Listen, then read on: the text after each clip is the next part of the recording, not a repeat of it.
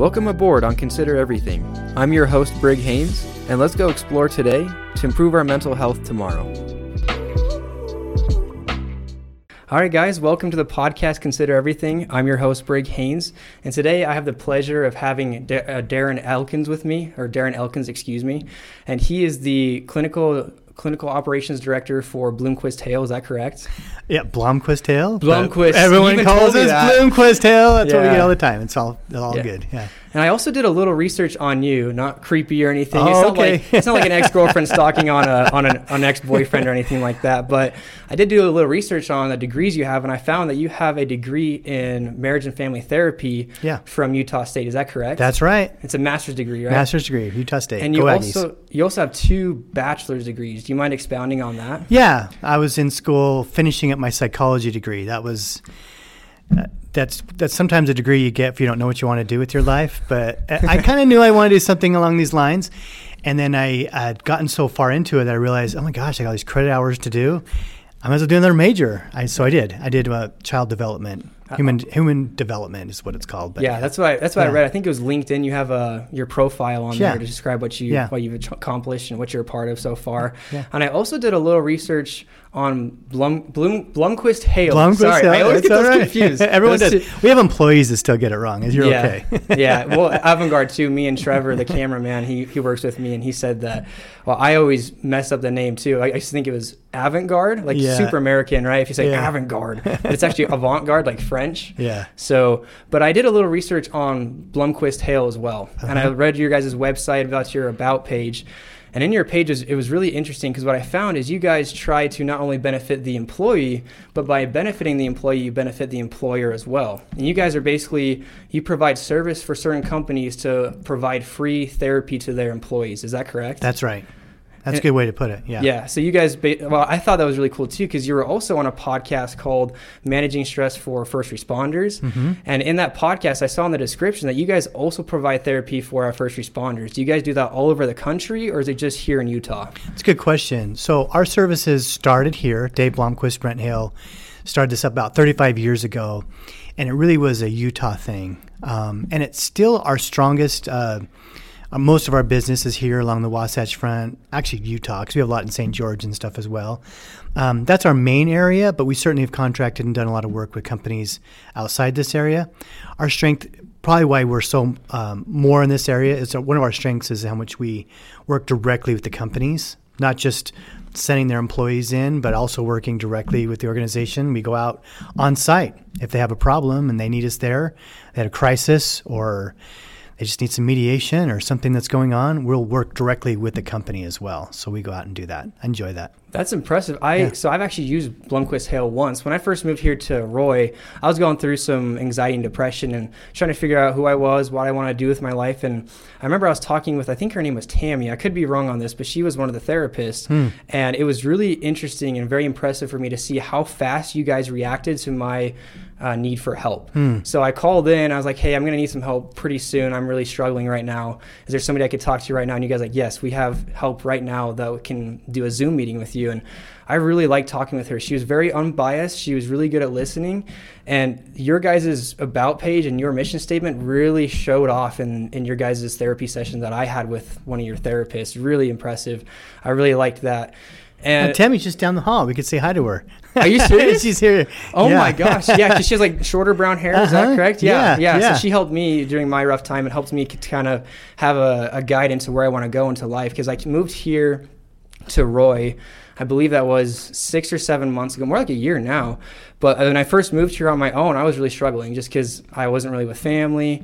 And it, it was a hard it was a hard time for me, so I needed some help. And at that time, I was working for Harmon's, and I know you guys provide service. That's how I got a hold of Right. of Tammy. Yeah. And it was it was just very impressive how well you guys handled yourselves Yeah. and and provided the best service you could.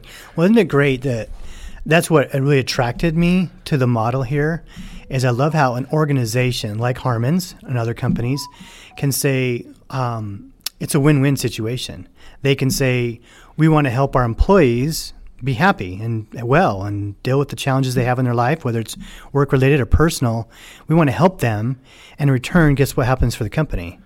Well, they get better employees because Yeah. now they're functioning at a higher level. They're less focused on crises in life Yep. or struggles that they're currently dealing with. Yep. If they focus less on that, then the more ability they have to focus on improving that company. It's a win-win. Right. It's a nice way that that that, that uh, everybody wins, and even there's even uh, studies and our own internal research that shows that there's a financial return as well for the company. Yeah. They have they have less uh, turnover. That co- this can be very costly. Their their costs for um, one report study showed that on average. Uh, thousand dollars less is spent a year after coming into an EAP than the year prior on medical claims, so they're less costly in just all kinds of ways. But more importantly, as, as you said, they they feel good. They're helping people and they're getting people the care they need and happy employees, happy workplace. Right? Yeah, exactly. I, I again, just to emphasize, I really liked reading your guys' about page and what you're all about. I think you guys were started what 50 years ago, around there. Was it's it not 19 quite 50. It's more like 30, between 35 and 40, depending on who you ask. And you know how, Yeah. how companies can be. But about 37 years ago is when we got Oh, started. Yeah. Really, that's interesting. Yeah, I remember it was 1986. Is that what it was?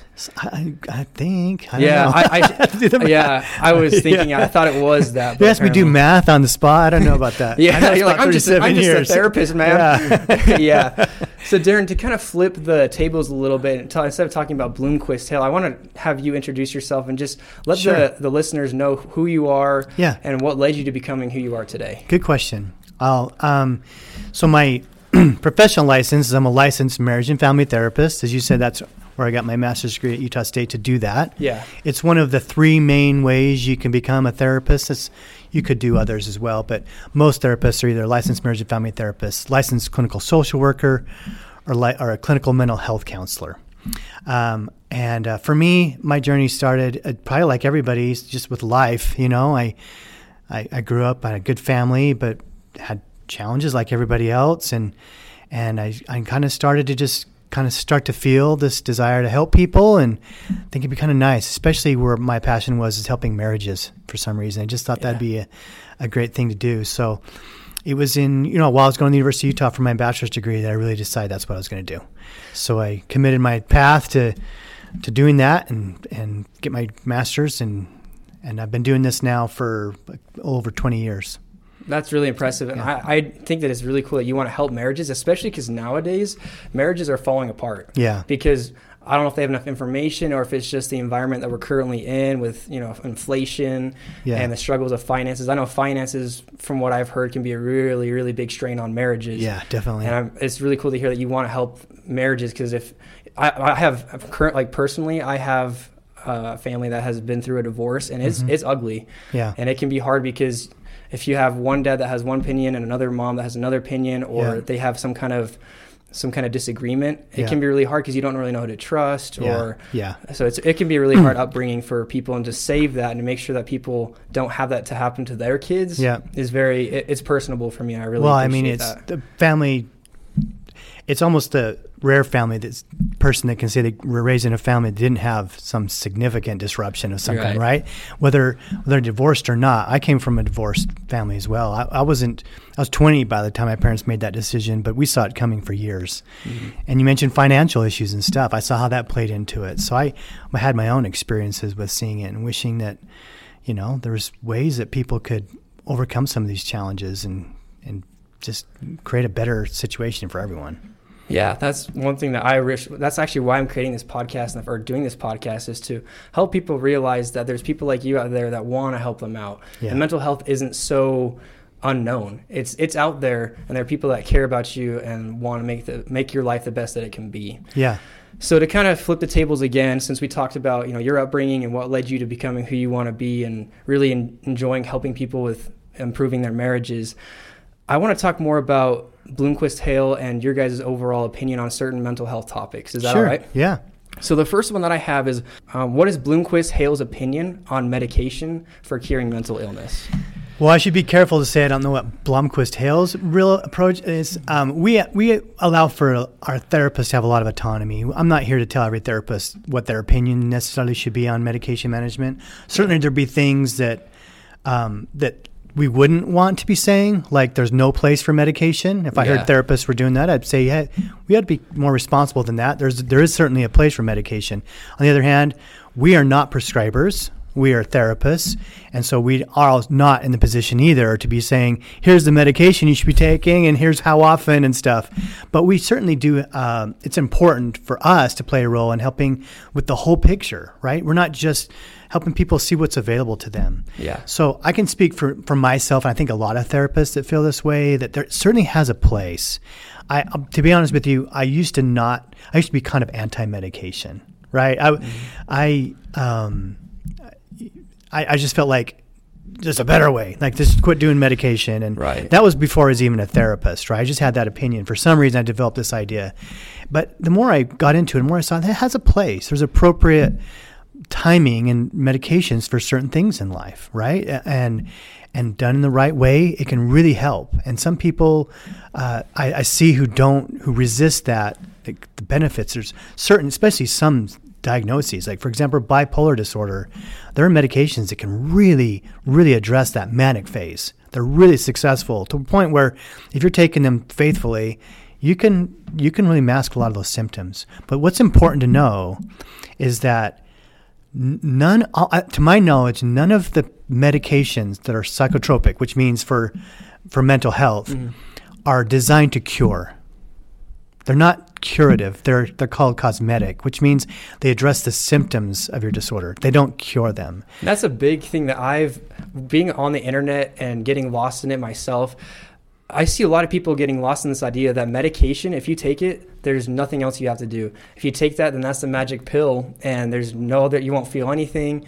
But from what I've seen, people that do that, they become very depressed and very disappointed because they realize maybe I missed a step here. There's right. something missing. Absolutely. Mm-hmm. Medication can be, sometimes I'll see somebody who's so depressed that I feel like, gosh, you're so deep in this fog that you can't see your way out. You have no energy to even try to do the things we're talking about that'll help you get out of this fog, maybe the medication is a good short term way to boost you and get you out of that a little bit, energize you, and we get to work. Yeah. Because you're right that uh, one study showed that about 7% of the time people are properly medicated, meaning that uh, on their mental health medications. So, what does that tell you? Most of the time, it's not being done the right way. And you're right; they just get they get parked on their antidepressant and thinking that's the plan, and they just stay on it, and they don't address the underlying issues and then those medications stop working as well because our bodies get kind of adapted to them right? Yeah. um, and they stop working as well or life those those underlying issues just pile up even more and more. Now i need more medications to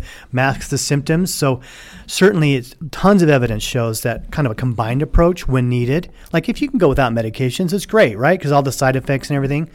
But at the very at the very least you should have a a combined approach. If you're going to take medications please look for other things to add to that. It doesn't always have to be therapy. I'm here to tell you there's other things. Right. But, um, but, but take, you know, in addition to any medication you might take, you should be looking at what else can help you.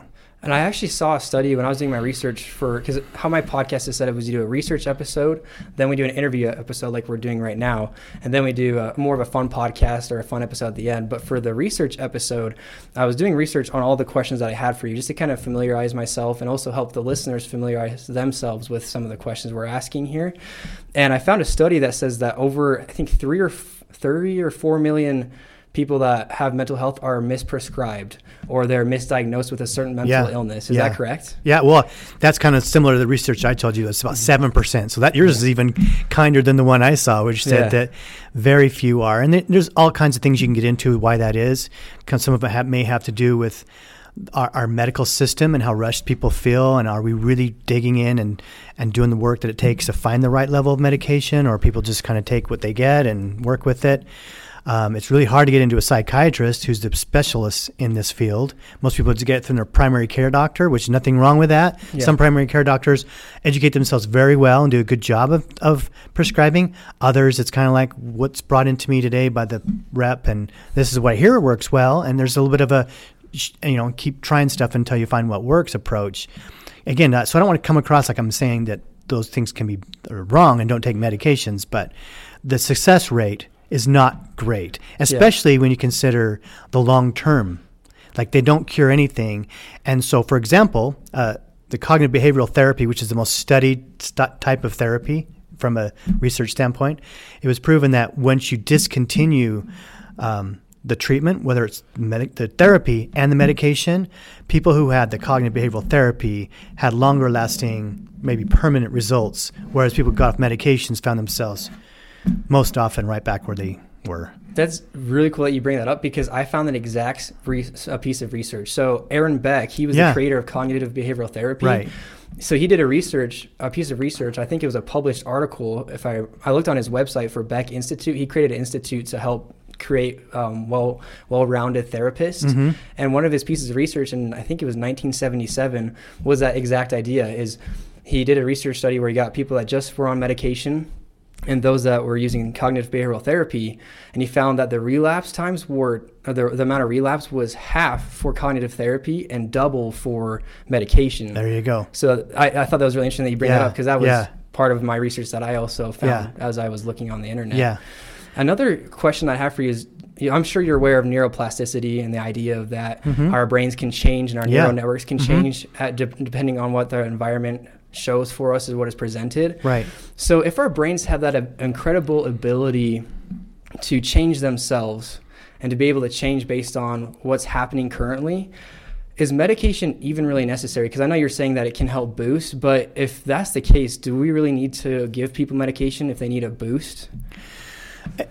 I would say short answer is yeah. I think there are times. I, Yeah. I think there are situations and times that it's the responsible good thing to do. Some people, again, I gave you one example, which is the severe issue. Yeah. Where when, what, what do we know about depression and anxiety? What's to me what is the most damaging symptom? The most harmful symptom is the helplessness. Oh, Because when you feel helpless and hopeless, um, you don't want to do it. You're you're stuck. That's that's kind of you're waving the white flag, and you just feel like there's no reason to try. I don't feel like I can get better.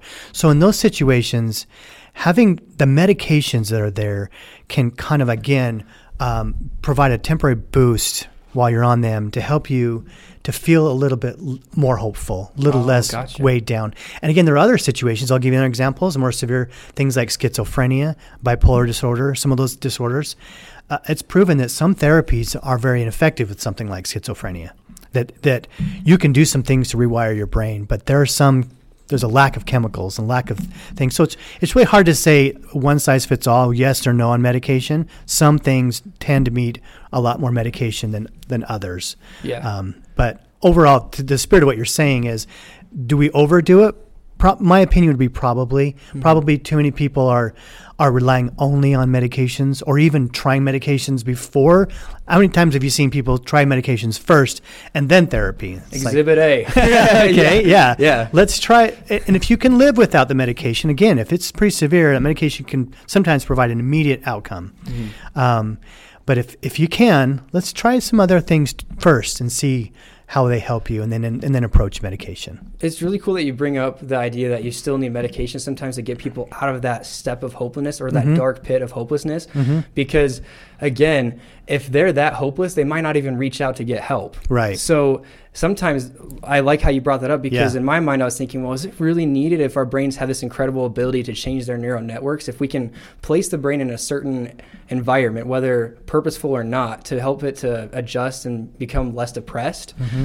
But if that's the if you or if you're so hopeless that you can't do that, then I, I really like how you brought that up and brought that to my attention because they might not even reach out for therapy or even reach out for any help, Exactly. and that's probably when suicide rates go up. Ab- absolutely. Yeah. I'd say the problem we, the problem isn't that any one thing is the thing to do. It's it's what's the right fit for you at this time in your situation, Yeah. and and talking to the right people who can help you figure that out is the key. Right? What do I need to do? What what does this situation call for? It's not it's not the same for everybody. Right. And this just to lead this question into more of the the research idea of this.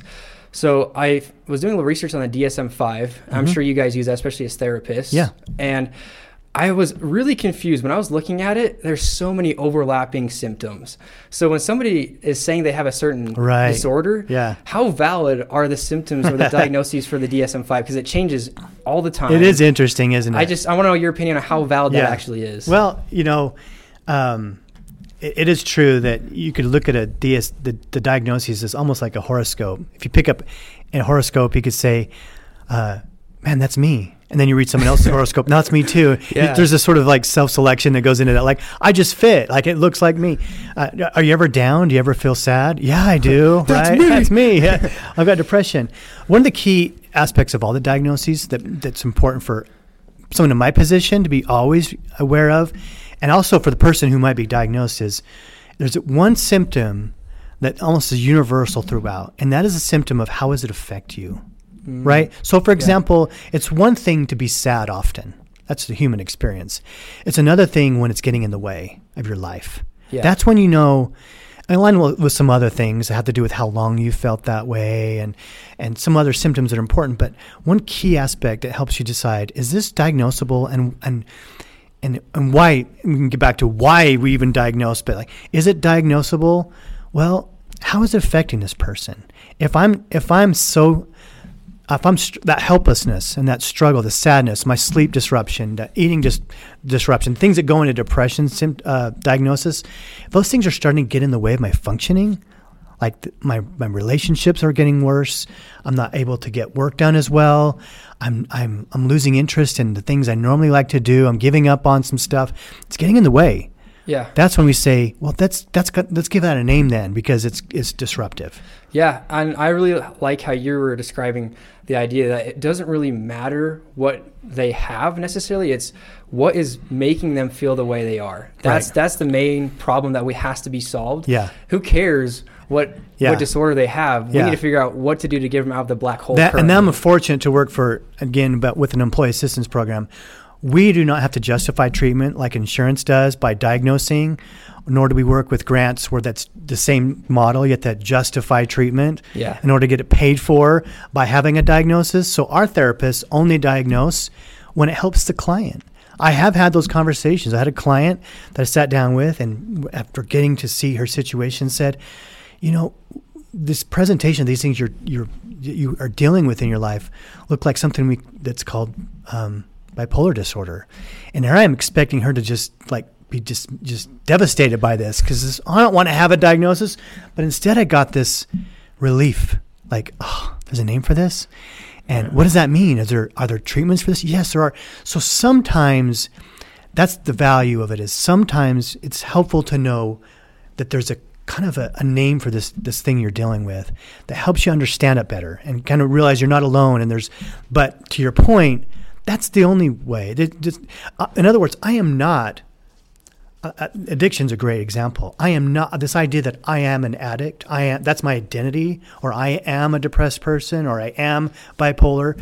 I don't like that. Over identifying with anything in your life is not healthy, especially if it's a mental health issue. Do I have depression? Yeah. Does it help sometimes to know that's what you're dealing with? Yes.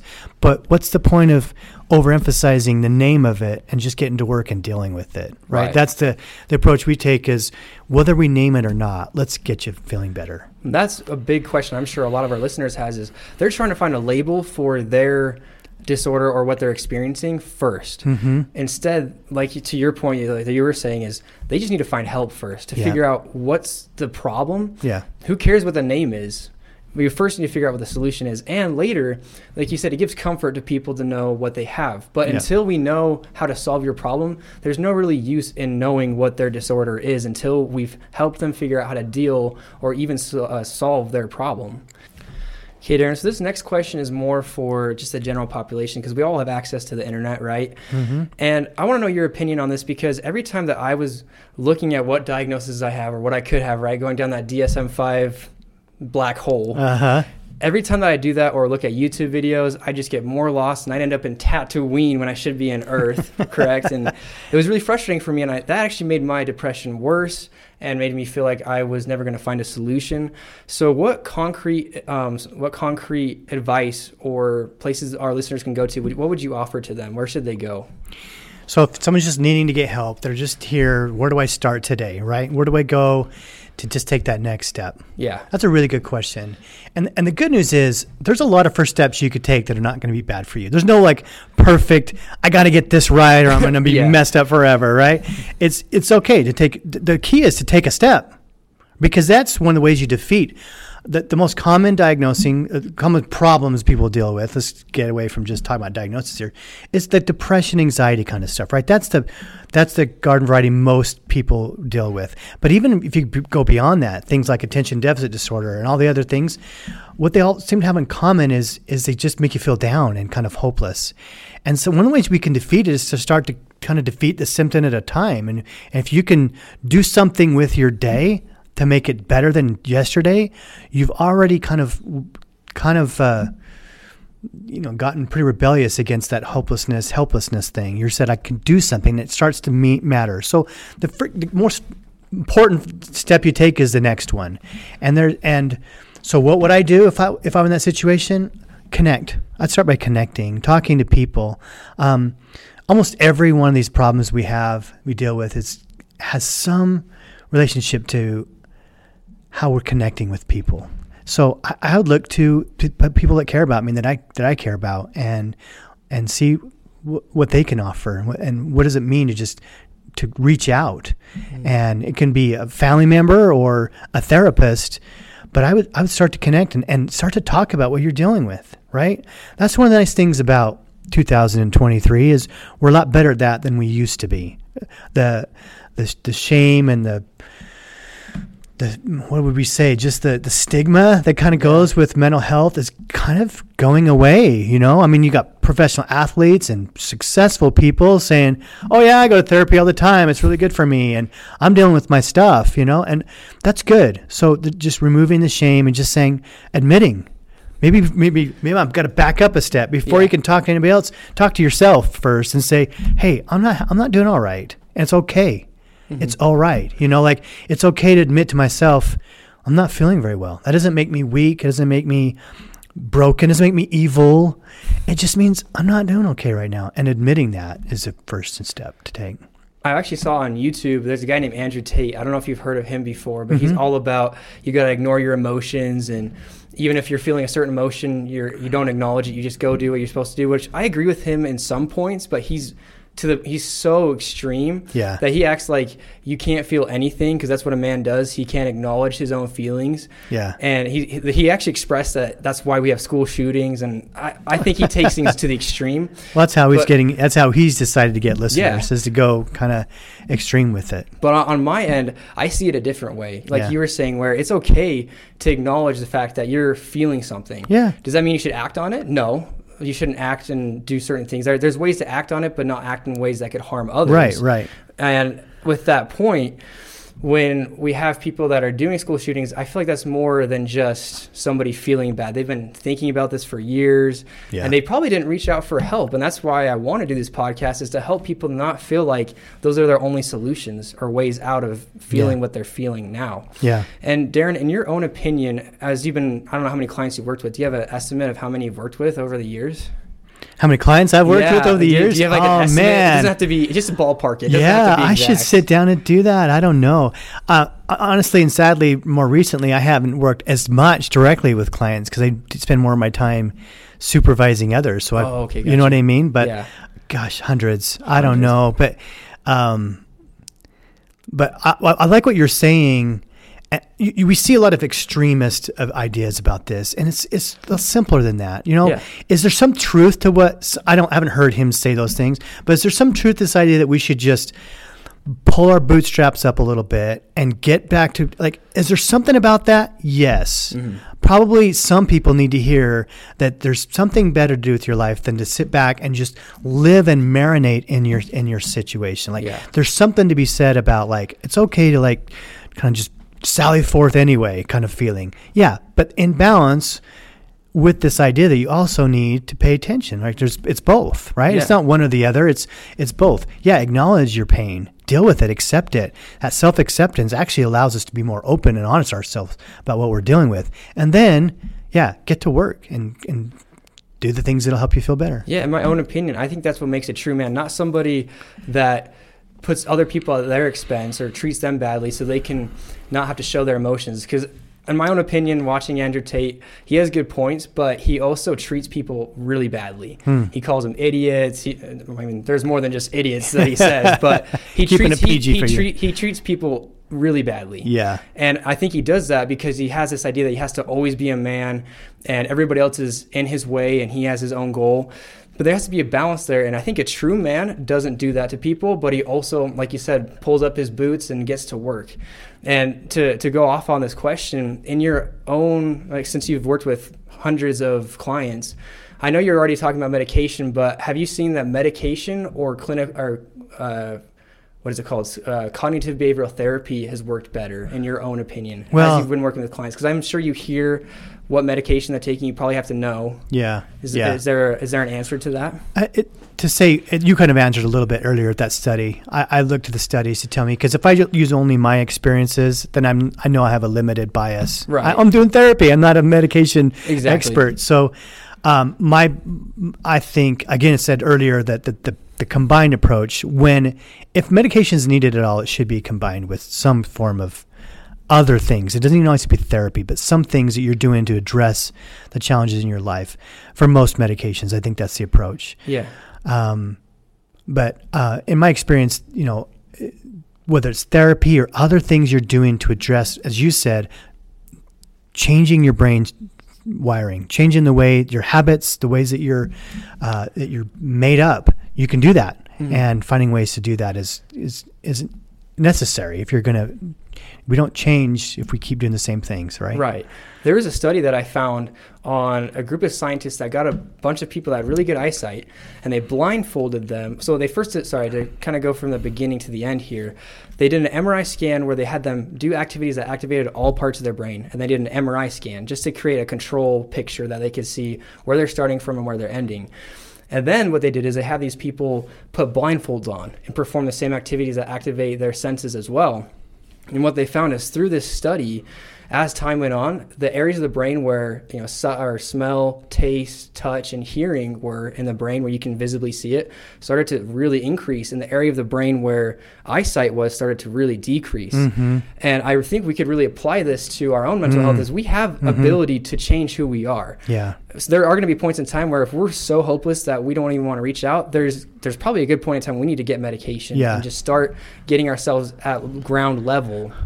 But to go on your point, I agree that you need to have both medication at some points in time and also uh, cognitive behavioral therapy. But I think you're, what you said there is really important and speaks to a, a, a, really broad, a deeper issue to me, which is well, I was saying earlier. I've celebrated that we're getting better at recognizing and and allowing for mental health to be a part of the discussion and take away the, the stigma and everything. Unfortunately, what can come with that, and I think has come with that sometimes in some ways, is that rather than just having compassion and recognizing mental health, we've almost made it a virtue to have a problem. And and I, I don't want to sound insensitive to that because I think it's so great when people can come forward and say, I'm dealing with this issue.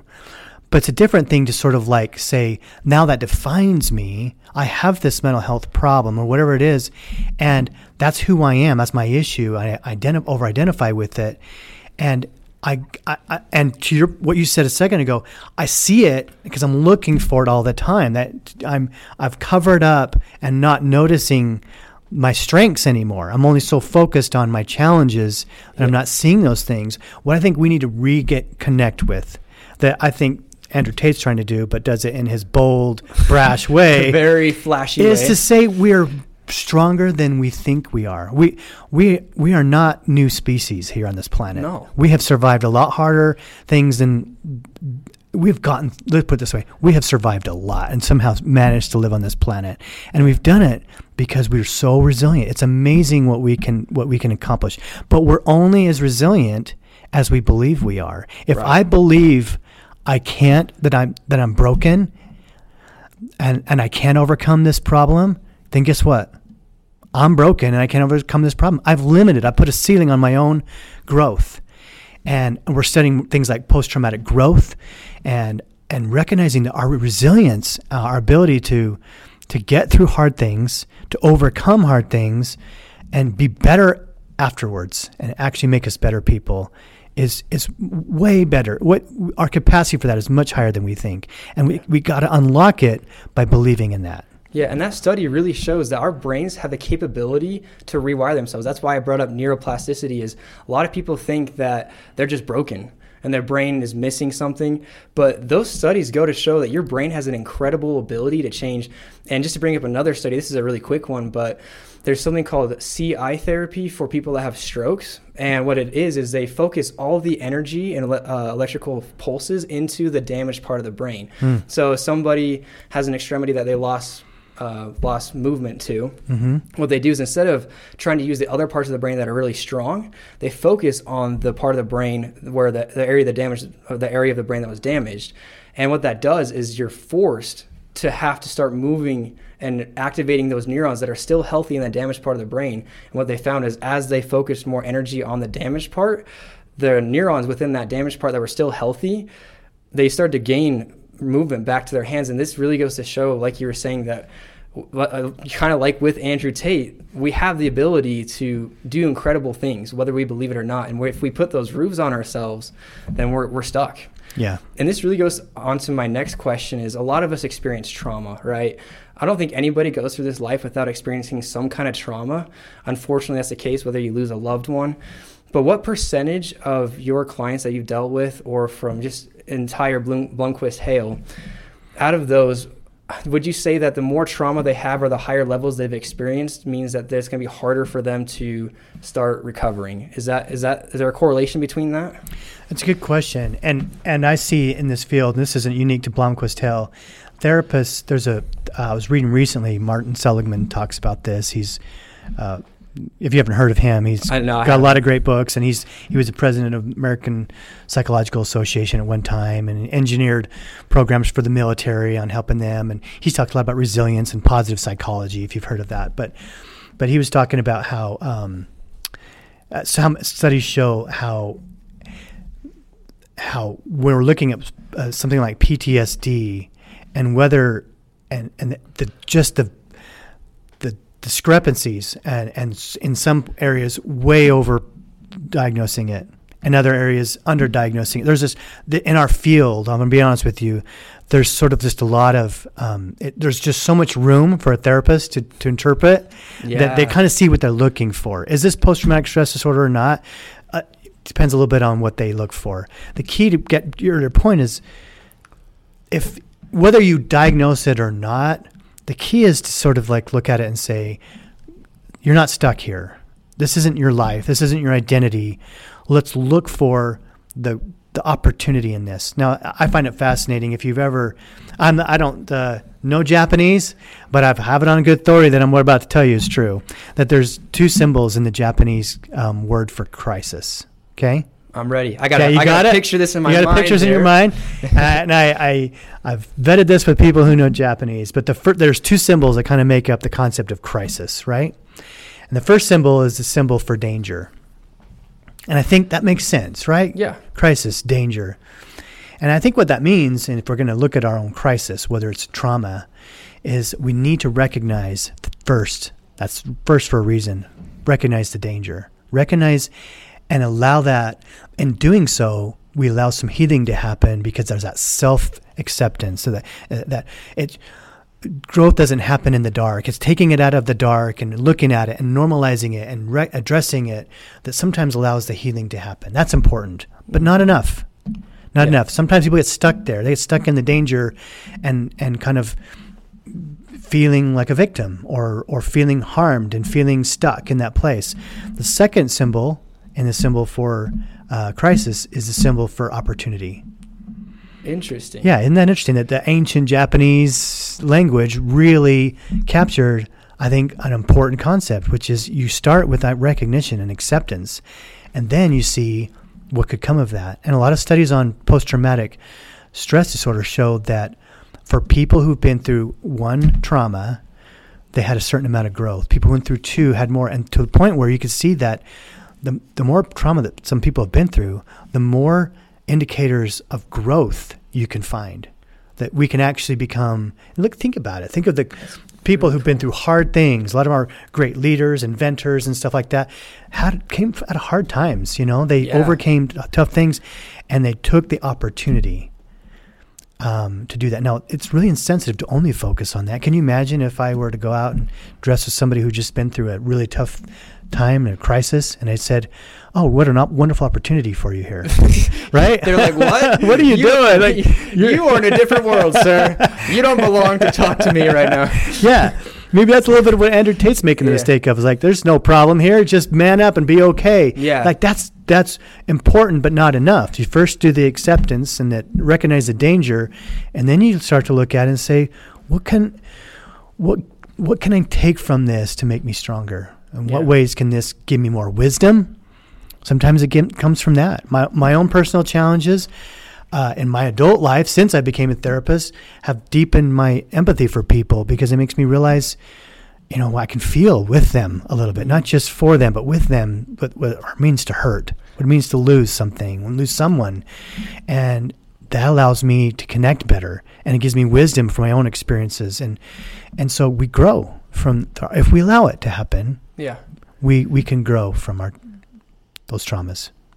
I, I really I'm glad that you brought that up because I'm sure a lot of our listeners, everybody's gone through trauma, like you said, and kind of to the point of my question of if more trauma means a harder time getting out of the hole, it doesn't matter. The like those Japanese symbols means yeah you've been through been through the crap, mm-hmm. but you also means you have a lot more opportunity because you've seen stuff that other people haven't seen yeah. and you can bring a different perspective to this world i really yep. really like that idea that you really brought up with us yep. and just to go off that question a little bit more do you think personally from your own experience more trauma does mean a harder time getting out of a circumstance or does it really depend on the person it, i think the latter i think certainly you'd say the more tough times you've been through you've got the you feel like you have the cards stacked against you a little bit, and all and it would it would tend to mean that you've got more to overcome, definitely. But um, if the person taps into the resilience and and works through it,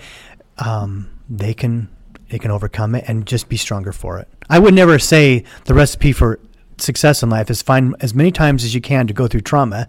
I would never want to sign up for that program to say, "Can I get my arm?" Yeah, off? I want to grow a lot. Let's keep giving me trauma. It'll find its way to you. Don't don't don't go looking for it. Yeah, yeah. But but when it does, the, the I think the overall message is we can use it.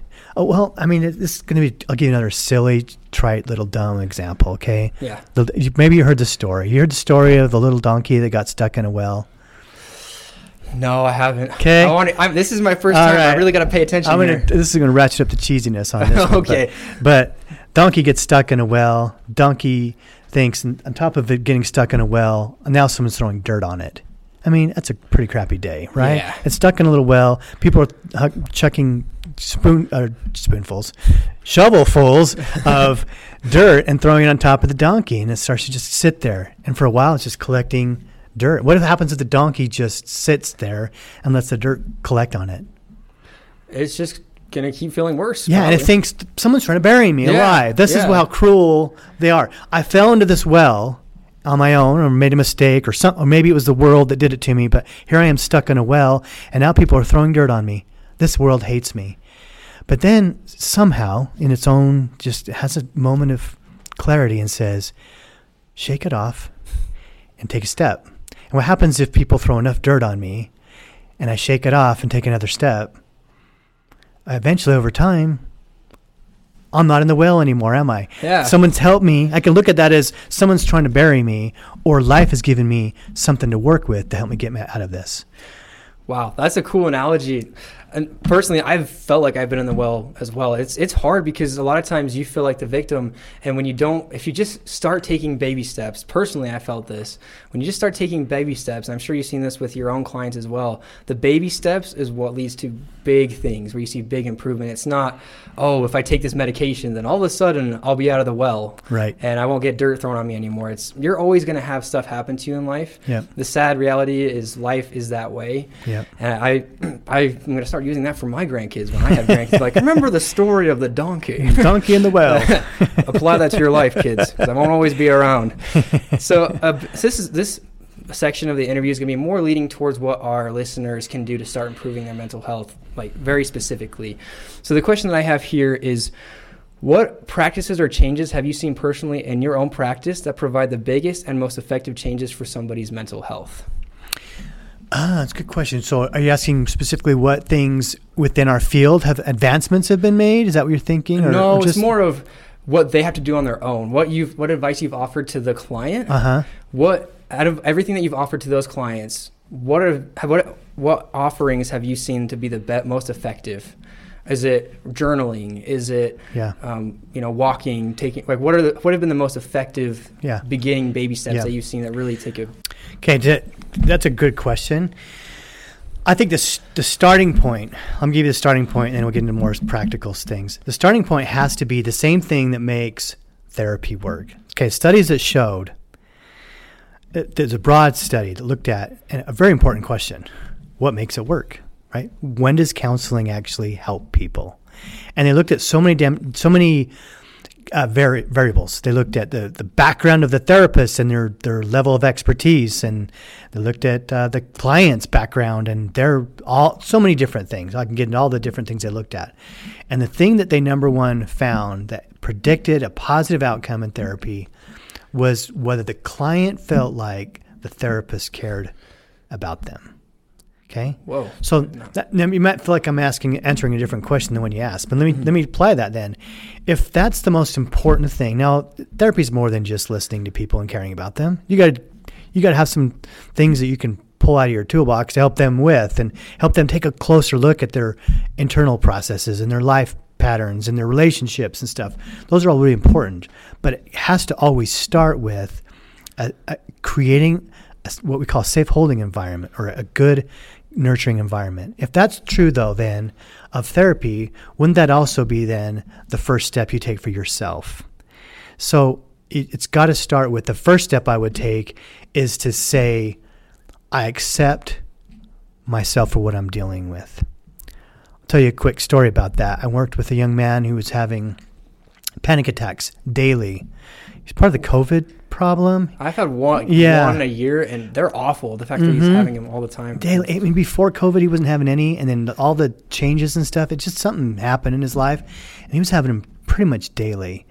And my first assignment to him was to to stop running from it and not trying to chase it away. Stop trying to reject yourself for what you're dealing with. Accept it. So when it starts to come, it's never killed you before. You've gotten through every one of them.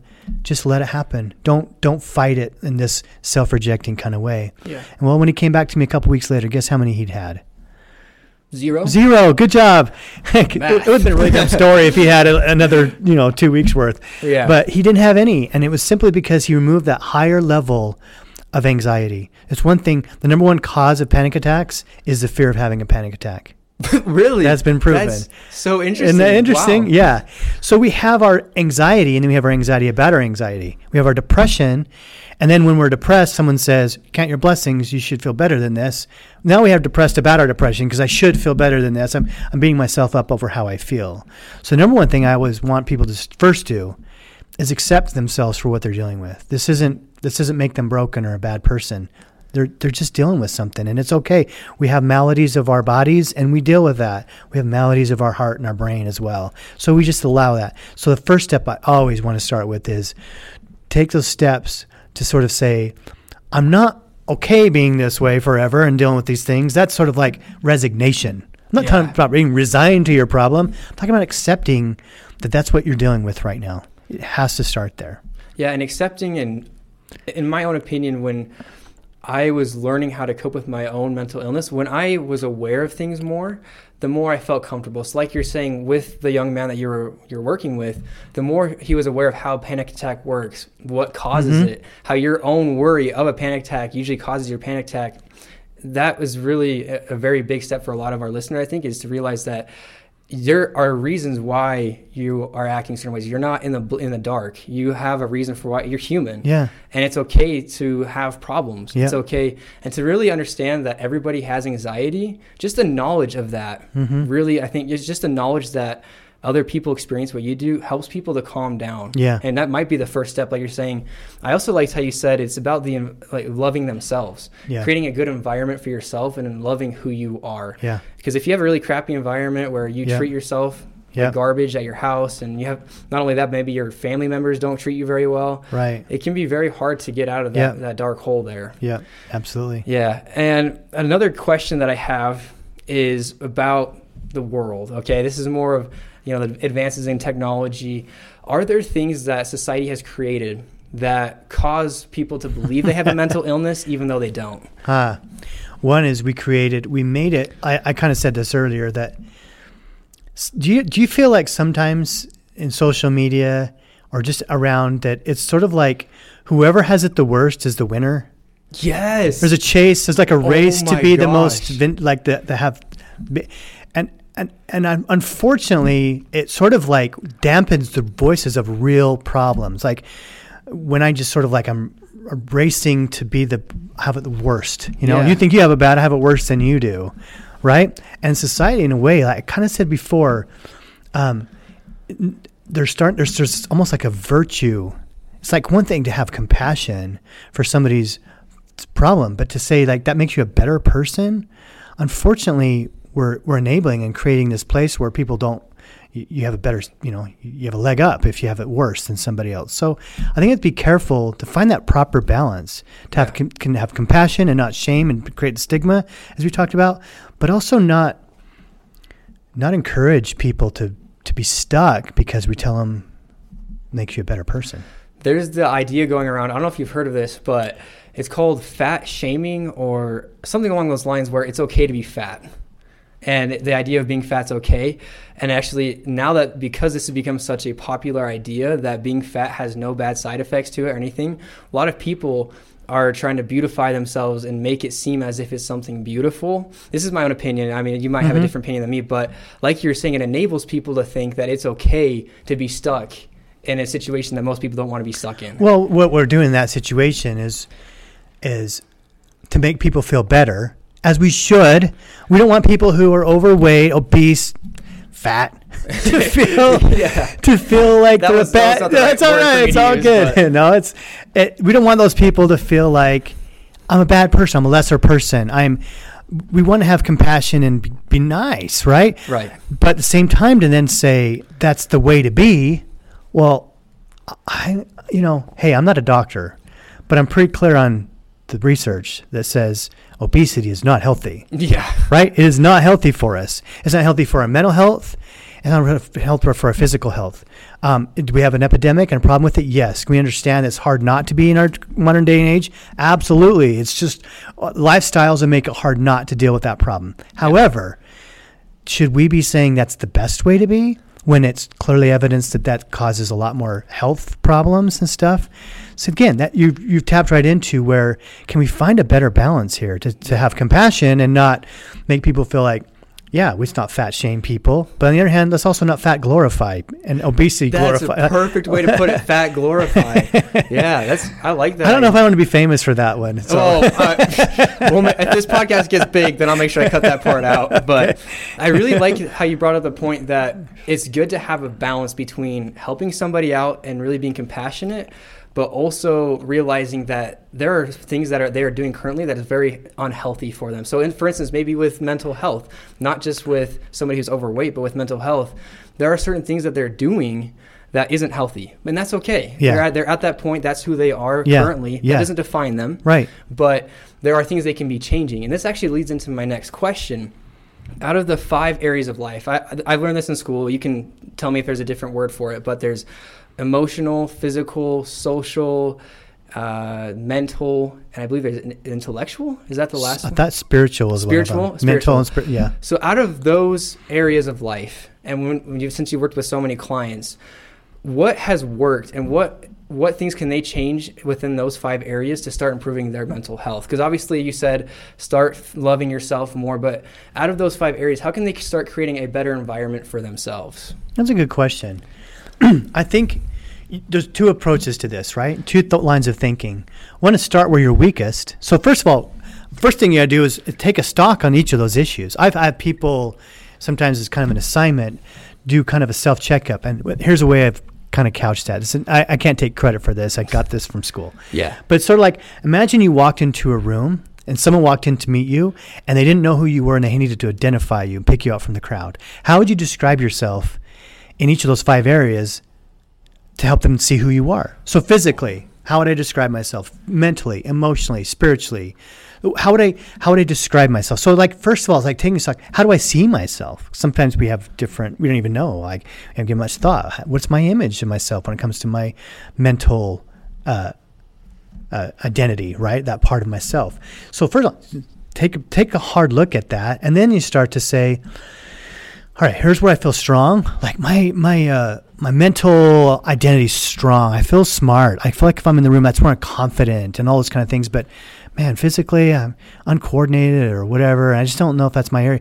One one line of thinking is to sort of find your weak spots and build them. And I don't think there's anything wrong with that. Yeah. Another one is to say, focus on your strength and how can you turn your strengths into helping you overcome some of your challenges. Go go with what you're good at, right? Yeah.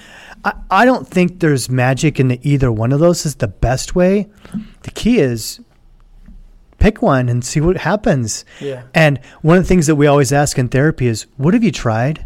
Because I don't, I want to know what they've tried to do and not just keep repeating the same stuff. I'll find out what have you tried to do before? Like, well, I did this and that. How'd that go? And did it work? If it worked, let's do more of that. If it didn't work, let's try something else. So it's it's looking for and having the patience to to look for the thing that's going to kind of click and work okay. for you. And to go on that question, so out of those five areas of life, so for, you know, like we said, we're spiritual, emotional, physical, mental, and I don't remember the last one, but you guys get the idea. yeah. Out of those ideas, do those really, can those affect your mental health? Absolutely. Do they, do they have the ability to? Well, they so, are. how? They, because it's yeah. who we are, right? Mm-hmm. Our mental health is just uh, a reflection of our sense of well-being. I, I like the term well-being um, because it's really not about happiness. We, happiness is a fleeting emotion. It's nice to be happy, and that sells books. But even like I gave you an example, Martin Seligman. He said later in his career, all those books that he sold that said happy in the title was, that was the publisher. He didn't want to do that. He's like, it's well-being. It's about being well. It's about about about having a, a, a sense of just being at peace with the world that you're in and feeling competent in it yeah. and feeling satisfied with the relationships you have and a general sense that you're in moving in the right direction. That's what we all want. That's mental health, isn't it? Yeah. And so all of those areas are so critical. They all work together and we almost separate them more than they really are separate. I'll give you an example. We we con- constantly separate the physical health and our mental health and we recognize that that's convenient for us, but they're so connected. You know, just walking 20 to 25 minutes a day has shown um, a 47% reduction of depression symptoms. That's really interesting. right. I mean, that's physical health and mental health working together. They're just they're all so connected because they all kind of come back to the same organs that manage those things, our brain and our heart, right? Yeah. So they're all kind of couched in the same place where those things are are at least interpreted and dealt with, and so they're all connected and, and, and I would say this too. One, one more thing is I don't think spiritual gets enough uh, attention because because people shy away from it because it, it, it, can have the connotation of religion, mm-hmm. and we think well we're imposing religion. In therapy, I don't shy away from spirituality because when I define it as the sense of purpose and meaning and what drives you in your life, I know that without those things, those other things do not have the proper context. You know what I mean? It's like it, when you go through a hard time why? The, yeah. the question of why. Well, if, it, if I believe spiritually, like on some level, that hard times can make people better and grow and have more compassion and wisdom, guess what? I'm going to endure hard times a little bit better. That's my resilience plan. So that's the kind of the spiritual element. It's like, what's the point? And I think that's why I think in a lot of ways, it's not always the most important because you may have that pretty well established for yourself and struggling in the others but it's it's kind of the one that connects all the others right it's kind of yeah. like the centerpiece i think the others kind of work around which is the purpose and the meaning and the why behind the why behind all your whole life yeah and to go even deeper, just because I want to, I want to prod you or poke you. What is it? Prod, probe, prod, prod, prod. not probe. I don't, don't probe, do. Please no, prod. I want to prod you a little bit more on to go a little bit deeper on this because I like what you've offered so far, but I just want to get a little more specific on this. Okay. So with those areas, so with like you're saying how they all intertwine, with those clients that you've worked with, for if you could go through each uh, aspect of life and go through what baby steps they can start taking in each aspect, just so they can start making maybe make a list of Mm-hmm. Each what they one- can start doing. Something practical for each area. yeah, Okay, let's start with physical. Okay, physical, move more. Um, we live in a time where um, it's just we've created every way possible to not have to move anymore. Our bodies, our our evolution, our creation, we're meant to move, and so uh, finding ways to just be a little more active and start where you are. If you if you're someone who's already fairly active, take that next step, move a little bit more. So that's where I would start physically. Find more movement in your life. It's better for your. It's good for mental health. It's good for your physical health, and they'll work together. Okay. Um, mentally, um, we've removed curiosity and not knowing from our vocabulary. Like right now, it used to be if I heard a, had a song that was stuck in my head, and I, I would, I would have to think about it all day. You're not you're not old enough to remember that this was like. You're younger than me. yeah. But I used to have to wonder all the time, and I had to ask people, "What are the lyrics to that song?" Because I couldn't just look it up on Google, right? I had Yeah. to live with the discomfort of that. We live in the times where I can just, oh, I'll just go Google it, right? right. So mentally, challenge ourselves a little bit. Go f- go learn a new thing. Go go live in the space of just uh, of of continue to grow. You talked about neuroplasticity before. No matter where you are in your life, challenge yourself. Look for something new. And that's that's in the term, the intellectual aspect of that. On the mental aspect of our cognition, that's where it gets back to cognitive behavioral therapy. One of the first things I do is find your worst your worst mental habit and, and address it. So if I have the habit of of of shaming myself, blaming, or black and white thinking, identify one of those things. You can look those up. You mentioned Aaron Beck. He helped coin this whole idea of the thinking errors, the automatic thoughts that we create. Go find the one that's harming, causing the most harm, and go defeat it. Go go go look it in the face and find a way to overcome it. Yeah, don't shy away from Don't it. shy away Start- from it. Start challenging yourself a little Yeah, bit, yeah. questioning your own thoughts. Yep. Question your own thoughts. That's the kind of relationship we have with our thoughts. It's like it's like this other re- adult we respect and we can have a debate with. That's our thought relationship. Me and my thoughts have that kind of relationship. My- The next area, my emotions, that relationship I have is more like me with a, my child. What we know about emotions is they they they help us store our memories. That's why you when you have it when you're happy, you're more likely to think of happy thoughts. Do you remember the movie Inside Out? Yes, I love that movie. Yeah, it's really funny. They got so much right. One thing they didn't think they get quite right is remember like when they're in the like the little uh, the the subconscious area where there's just racks and racks and just huge columns of like all the old memories. oh yeah, And they pulled out the bu- bubblegum song memory and stuff like that. The thing they got wrong, I think, my opinion, is they showed all these colors all intermixed. When in reality, we code our memories kind of together. Our emotions code them in similar emotional space. Does that make sense? So Yeah. you have like your blue column and your and different columns because we're more likely to, to store our memories. like different genres, kind of in a yeah, library. like a genres in a library. Exactly. You don't have the the the mystery right next to a fiction or whatever. Like Yeah. we put them in different sections. That's that's how our memories serve us, and they also serve to help us connect, as we learned from that movie. And they play an important important role. But my relationship with it is if I pay attention to it and address the emotion. We talked about a lot of this when it comes to acceptance. I pay attention to my emotions, they can go away. So it's sort of like a validation experience, like like a child that wants to tell me something, and I just listen to them. Okay, that's cool, and then they leave me alone. Hopefully, sometimes. Mm-hmm. Sometimes And they're not they don't. way. Sometimes they I'm just sure I was a kid who's like, nag for a little "I while. need help." Yeah. But we, we, we give them the attention they need. So with emotions, it's that validation and understanding because it's not their fault. The thoughts created the emotion. Yeah. We're blaming the wrong thing if we're getting stuck in the emotion. Blaming the emotion silly when it's created by the way we think. Yeah, so stop doubting yourself. Stop thinking that you're hopeless. Yeah. And you're not. eh, Just stop thinking that you are not able to ever get past this. Because Yeah. obviously there's a way out of it, especially if you Yeah. challenge yourself. Yeah. Uh, yeah. So, and then with the other ones, what would you? Say? All right. So what do we've got left? We've So we've got two more. we've we've got physical, mental, Emotional. spiritual. We could go into spiritual. Go spiritual. I I just say with spiritual, ask yourself what what it's about for you. Um, you can start where you're at. Maybe you have a pretty clear idea about that. Maybe what you need to do is rethink some of the some of the ways that you've thought about that that maybe are harming you. Maybe you, you have a, a um, higher expectations or standards for yourself than that are reasonable. Maybe maybe recognizing, for example, if you're a person who's really hard on yourself, and yeah, I, I'm very clear about my purpose. My purpose is to be perfect today. Yeah.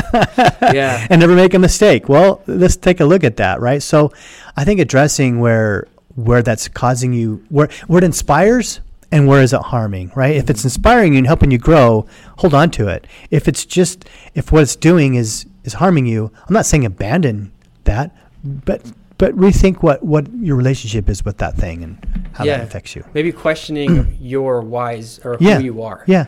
And it's okay to, to hold on to certain things, Yeah. but to let go when you when you need to. Right. And I think, like you said, with religion, sometimes people connect religion with spirituality, and I think the difference between those two is religions do change over time, but spirituality just means what makes you who you are and why Mhm. you do things. Yeah. Whereas religion, they have certain rules, Yeah. certain ideas. Religion can be a wonderful place to gain that, to, to get access to other people seeking spirituality and to come together and develop that. It's a wonderful, can be a wonderful forum for Mhm. creating spirituality, right? Yeah. But it's not, isn't by itself spirituality. Yeah. Spirituality is what you carry within yourself as a result of whatever it is you do that gives you that purpose and meaning. And then for social, what would you say? I, this one's kind of simplistic, I would say, but Yeah. just go in a little detail of what they can start doing, especially if they have anxiety Yeah. or social anxiety. What Okay. are some things they can start Well, th- this I'll give you the advice I think that com- applies to the most people. Mo- for all these areas, I would say the advice would be based on what is your what are you dealing with. I, Mhm. For some people, it might be less time with people, and some it might be more. But I think I think what most people need to hear right now is what social media is doing to us. I don't want to sound like an anti-social media. I'm all about it. I love it. Yeah. But what we've created is our relationships are now a mile wide and an inch deep. Oh, that's a really. Don't you think? Yeah. Yeah, like the, instead of I got a thousand friends on Facebook, but none of them are really I can I haven't connected emotionally. So Mhm. what I'd say is is is connect with people like you and I are doing right now. Yeah. Although might be without an audience to watch all the yeah. but like is is seek connections. Uh, the, the all the addic- addiction that we're seeing that people are dealing with, one of the best remedies for addiction is connection. True connection, because that's what addiction is. People turn to substances or pornography, whatever it might be, are often doing it to find a phony face replacement for true connection. So if we can just find a deeper connection, be willing to be vulnerable, be willing to be like just I'll, I'll let people into your life and you get into theirs. Be and and um, is and by the way, along the social lines, uh, one I think that everyone could benefit from, a lot of studies are showing, which sounds a little bit countercultural right now, is forget yourself and do something for somebody else.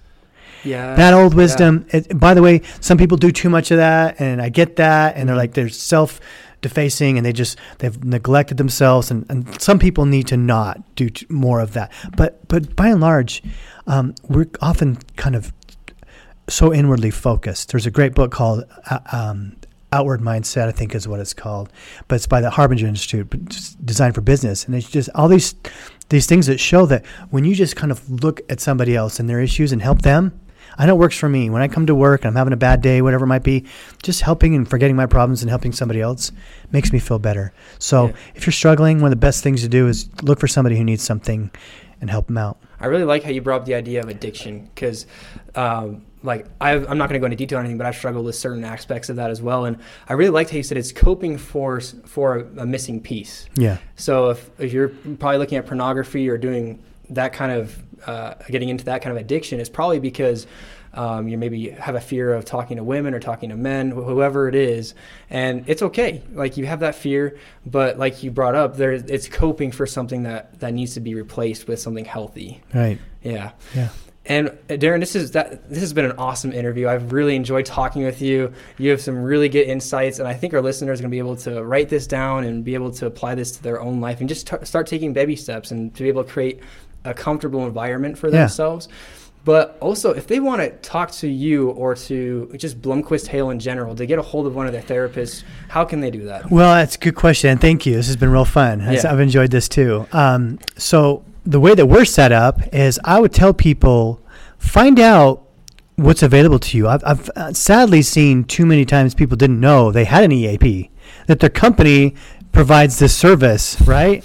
And they thought they went out and paid for it, or thought they couldn't afford it, or something. So find out what's available to you. And we're not the only way to do it, but um, if you're a business owner and you're not taking care of your people through something like this, go go provide something like this for them. But if if you if you yourself um, unfortunately, people who don't have direct access through their company don't go through Blomquist Hale. We could okay. help. They could call us. We're happy to help anybody connect them to what that what is available to them. Mm-hmm. But we're our service is limited to the people who have it through that benefit. Or that for that sense? certain company. For that those companies okay. and and uh, yeah, that's how they would have access to us. So maybe to expound on this, just so our listeners can take that first step to get to therapy or to just try to find some kind of help, where can they start going? Like I was saying before in one of the questions earlier, this was probably about a half an hour ago, but it was the question of where can they find concrete advice or, or solidified or backed up advice, or where can they go to find a real good source where they're not going to get lost?